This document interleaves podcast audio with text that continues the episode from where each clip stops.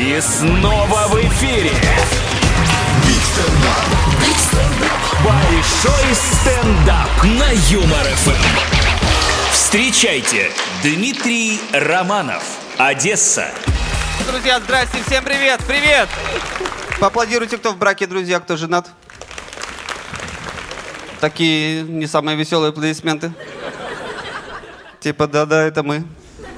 Я четыре года в браке, четыре года, недавно была годовщина. Жена хотела на годовщину надеть свадебное платье. Я говорю, это как-то странно, хочешь надевай, но я с тобой никуда не пойду. Как по мне, это странно на годовщину свадьбы надевать свадебное платье. Это примерно как надеть костюм с выпускного на встречу выпускников. Навряд ли одноклассников это обрадует. Подумают, Валера странный какой-то. 20 лет в одном костюме ходит. Так блевота хорошо отстиралась. У моей жены есть серьезная проблема. Ей постоянно нужно, чтобы я ей что-то купил.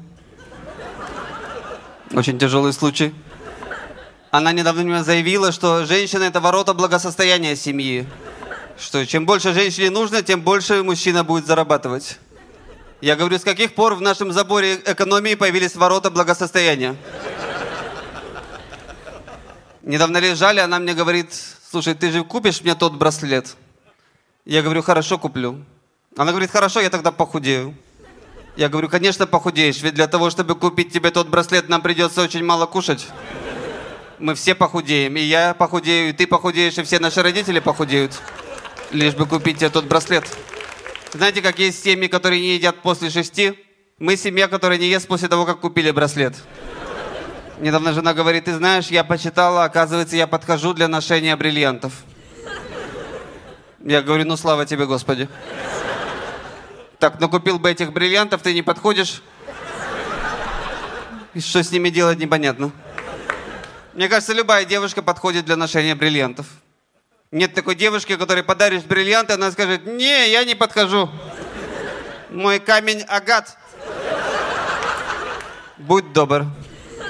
Недавно были в магазине с женой, она вдруг ни с того ни с сего, с какого-то перепугу начала примерять шубу. Я говорю, что происходит вообще? Она говорит, стрикая шуба хорошая, ходила бы в ней и бед бы не знала. Я говорю, ты какие-то беды знаешь или что?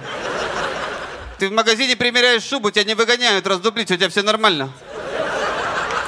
Моя жена работает, она получает зарплату. Я долго наблюдаю за женщинами, я заметил, что всем женщинам обязательно в день зарплаты нужно купить какую-то хрень. Они как будто бы хотят проверить, работают ли деньги. И если выясняется, что деньги работают, им нужно проверить, все ли деньги работают. У мужчин по-другому. Мужчинам в день зарплаты нужно проверить, работает ли печень. И если выясняется, что печень работает, нужно проверить, вся ли печень работает. Я понимаю женщин, потому что им очень важно, как они выглядят. Очень важно. Многие женщины следят за собой, многие. И я недавно наблюдал такую картину. Вышла девушка из салона красоты, вся такая с укладкой, с кудрями, немного прошлась, подскользнулась, упала, встала и зашла обратно. Типа надо переделать. Я четыре года в браке, я понял, что жена это ужасный человек. Жена это такой человек, который постоянно что-то тебе говорит из другой комнаты. И в том, что ты это не слышишь, виноват ты. Она обычно приходит, говорит, ты что, глухой? Мне кажется, ты что, глухой? Это в целом очень странный вопрос. Он был бы логичен, если написать его на бумажке. И приписать, если нет, тогда моргни два раза. Жена меня недавно заставила пойти к врачу проверить слух. Я пришел к врачу, врач говорит, на что жалуетесь? Я говорю, я не жалуюсь. Он говорит, а кто? Я говорю, жена говорит, что я ее плохо слышу. Врач подумал, говорит, а вам сильно важно, что она вам говорит? Я говорю, ну, временами. Он говорит, у меня такая же ситуация.